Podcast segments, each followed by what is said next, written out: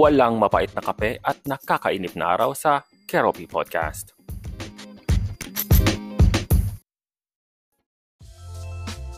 Hello everyone, hello hello and welcome back sa ating podcast. This is Caro, Caro P, okay, sa Caro Cafe. Welcome back and it's Thursday once again. So it's another podcast. For this week, our topic will be about red flag.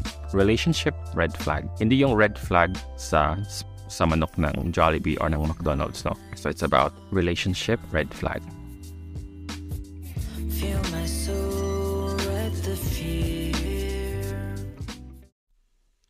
So dati-dati when I was uh, tumatambay pa sa sa space ng Twitter, so marami akong narinig about uh, kasi may mga topics sila about relationship and then kung ano yung mga red flags nila. I mean, red flags para sa kanila, sa isang person. And may mga napansin ako ng mga red flags na sinasabi nila na parang hindi siya red flag for me or it should not be qualified as red flag. So, in this topic, parang we will define it first. And also, I will also give my own definition about it kasi may kanya-kanya rin naman tayong definition of red flag. No? So, malamang yung sa kanila is different. It's just that parang, for me personally, parang it's unfair yung definition nila ng red flag. No? Pero, well, it's it's them. So, wala tayong choice. But it's just you know, parang, let's just say na parang eye-opener. So, ang podcast na ito, what is a red flag and when can you say that this is a red flag and when you cannot say. One of the striking parang comment doon na na-remember ko was the comment about uh, red flag sa kanya kung kunwari mabaho yung hininga or hindi naliligo araw-araw or something na may my morning star. You know mga you know it's it, it's a very shallow reason for a red flag. Alam mo yun yung parang I don't for me I don't consider it as a red flag. Parang if it's something na hindi siya na-resolve within five seconds I think one of the speakers also mentioned this one and I'm also adapting to it and agree to it na if it's something na hindi mo siya nakukuha within five seconds first is hindi ka dapat mag-comment about it I mean, if you're going to comment, comment it like silently, secretly, discreetly to that person. For example, yung ang uh, meron kang morning star or you know, you know what morning star is? Yung may may may may, may crust ka sa eyes mo because of your probably sleeping, something like that. Or your your uh, after you sleep, 'di ba? May mga may mga crust ka sa eyes around. So, ayun. So, mga ganon or kung wari mabaho yung hininga mo, mga ganon. So, I don't think that it's a red flag for me. So, it's if it's related to health, hindi siya red flag and it should not be a red flag. So, ayan, nagde-define na tayo ng ating sariling red flag but later on, we will try to do some research through Google and probably we can, we can find some, you know, uh, a, a real definition of red flag based on professionals. But right now, let me say it first, yung mga, kumbaga for me, should not be red flag and what is red flag. Parang ganun. So, first, right now, yung nga sinabi ko, na a red flag should not be related to health or something like you cannot change in an instant. So, that is not a red flag. What is a red flag is something na uh, you have I mean, that person have kasi red flag for the other pala well, you have also your red flag, but let's let's focus first on the red flag your definition of red flag towards people na na-meet mo. So, the red flag is something na first is will not fit you immediately. Something na hindi niya, he or she can change it um, in the future if he or she is willing to. Diba? Something na kaya niyang gawing, kaya niyang mabago in the future as long as meron siyang willingness. So, for example, yung kahirapan, can you consider kahirapan as a red flag? So some people will say yes, some people will say no. But for me, um, hindi siya hindi siya hindi siya red flag kung kahirapan lang, no. So you need to deep dive on what is, I mean, on that level.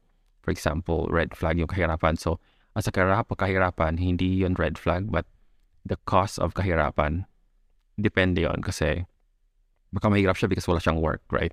So having no work is a red flag. Pero hindi mahi pero yung pagiging mahirap is not a red flag.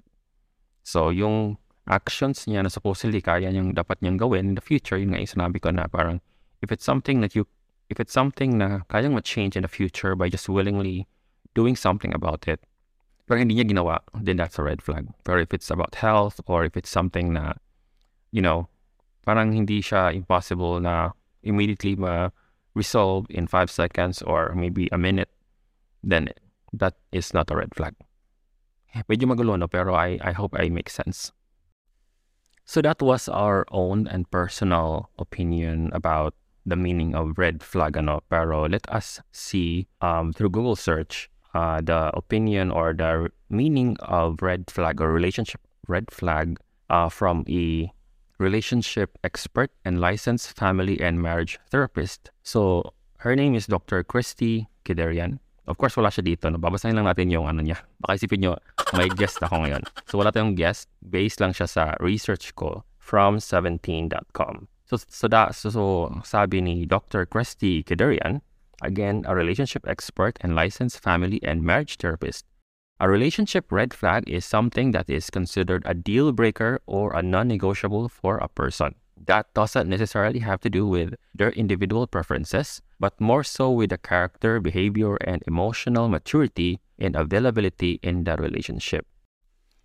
So again, sabi nga ni Dr. Christie na when we define a red flag, it should be something na a really deal breaker or non-negotiable, non-negotiable sa isang person na, na-meet natin. And those things are probably like mga toxic kineso, mga ganon. So something na, you know, hindi siya shallow na reasoning or something. Dapat from from within talaga. Dapat we need to understand or we need to know what is a deal breaker things to, to us.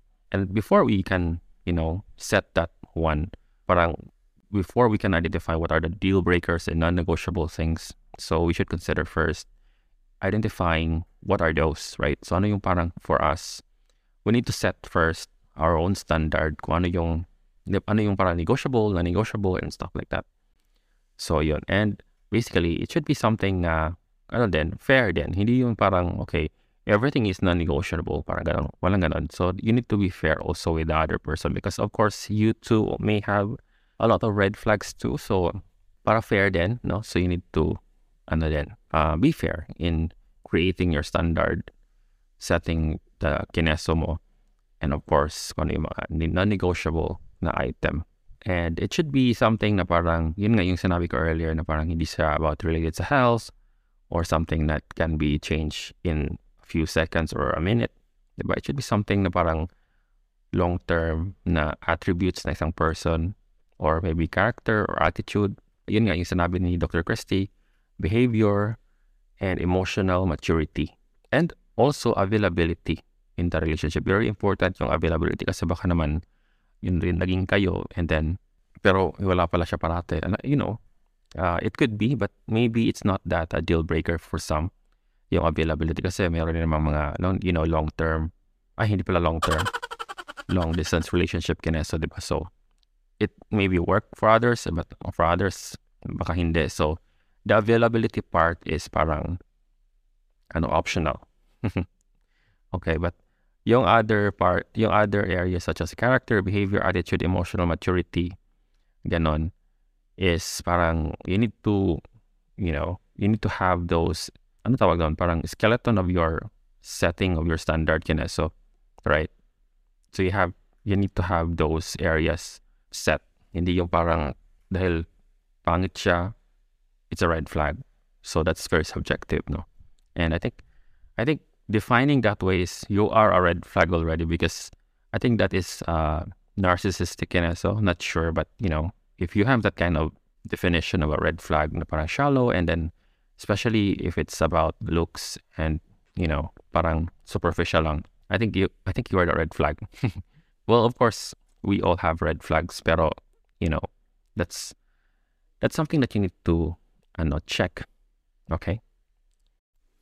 And since hindi tayo ganun ka-master sa relationship kineso, no? so we only have like a few, less than five relationships lang naman so far. So, hindi tayo ganun ka, hindi tayo ganun ka, uh, kumbaga, SME, you know, master or something like that. Wala tayong ganun klaseng, ano, label or award sa pag sa relationship. So, nagre-research na lang tayo ngayon. So, as of now, I am here at the scienceofpeople.com and we are looking at the list of red flags during dating. So, I will try to look at some of them and read to you and make a little bit of it, probably. Medyo madami-dami ito, no? So, pero ito na lang yung parang pinaka, I will give na lang siguro 5 out of, ilan ba to, 14 or 20? 20 red flags. Uh, lima lang yung parang pinaka-common na usual din nating napapansin during dating season. So first is isolation.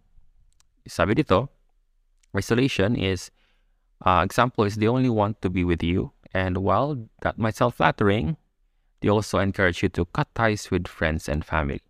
So yun, pinaka-common yung parang, especially pag mga younger um, age na person yung dinedate mo, no? So parang it's common to them na parang, oh, ikaw lang at ikaw lang yung mundo ko, Kineso. So that one is a red flag.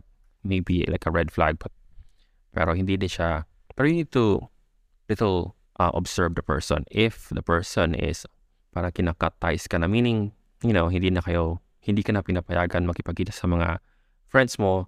So, yun, it's a red flag already. Next item is selfish. I think it's very self-explanatory, no, na selfish. So if the person is too selfish, like parang, parang everything is about him or her or something like that, or parang meron siyang narcissistic attitude, and that will create a toxic ano feeling towards him, her, and also to you. Parang ganon. So that's already a red flag kasi, you know, parang it starts a hostile environment na if that person is like that. And speaking of hostile, so another reason kung magkakaroon ng hostile environment if you are with that person is being rude. If that person is rude, so alam mo na. So, mapapasaba ka sa gira ng hindi oras. That's already a red flag, no? So, we need to consider that one. If you're going to date someone, it, it should be someone na parang meron na rin, meron din namang, kumbaga sa Bisaya pa is batasan. Meron siyang magandang pag-uugali towards people, towards you, di ba? Kasi, kung maging kayo niyan, so I don't know what will happen to you, right? So, doon pa lang, dapat yun ang red flag. Isa sa mga red flag mo. And another one common red flag is all-consuming. So, all-consuming means they say they love you right away, and even if you're not there yet, it only matters that you satisfy their needs. So, yung mga nag-I love you sa first weeks, days ng date, nasa dating stage pala kayo pero nag-I love you na, that's a red flag. Yun yung pinakauna kong na, na-learn actually. Yung pag may nagsabi ng I love you, ah, red flag agad yan. Kasi hindi dapat I love you yung first. Kaya pala pansin ko sa mga BL series or even hindi BL series or yung parang sa Korean yata yon mga Korean series. Na they don't say I love you, but they say I like you. Kasi nga, pa, kaya pala ganun because saying I love you sa maag sa early stage ng relationship is a red flag pala, ma'am. So yun yung natutunan ko and now also, and that's what I'm also parang looking for. If the person is saying that one, mm-hmm, alams na. And the next part, this is the last one na nakita ko na parang controversial probably sa iba kasi it's it's uh maaring for them it's okay sa sa iba naman is it's not okay but here it's considered as red flag it's called all work all the time their job takes precedence over your time together and they don't hesitate to cancel dates or leave you early to attend to what's more important to them.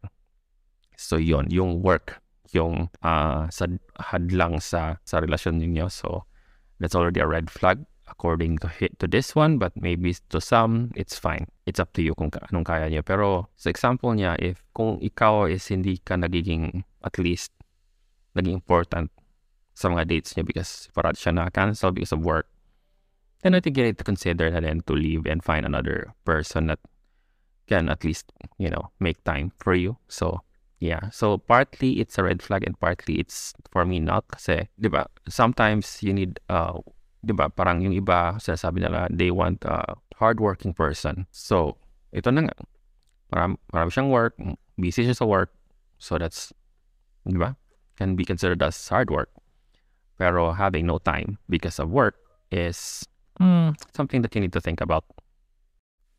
Ayan, so wag na muna natin habaan ng ating topic no sa red flag. So yun na nga, so tapos tapusin na natin to. So those are the things about red flags. So for a recap, so I provide you five um, dating red flags that you might consider and might consider also um, checking and uh, common din naman siya.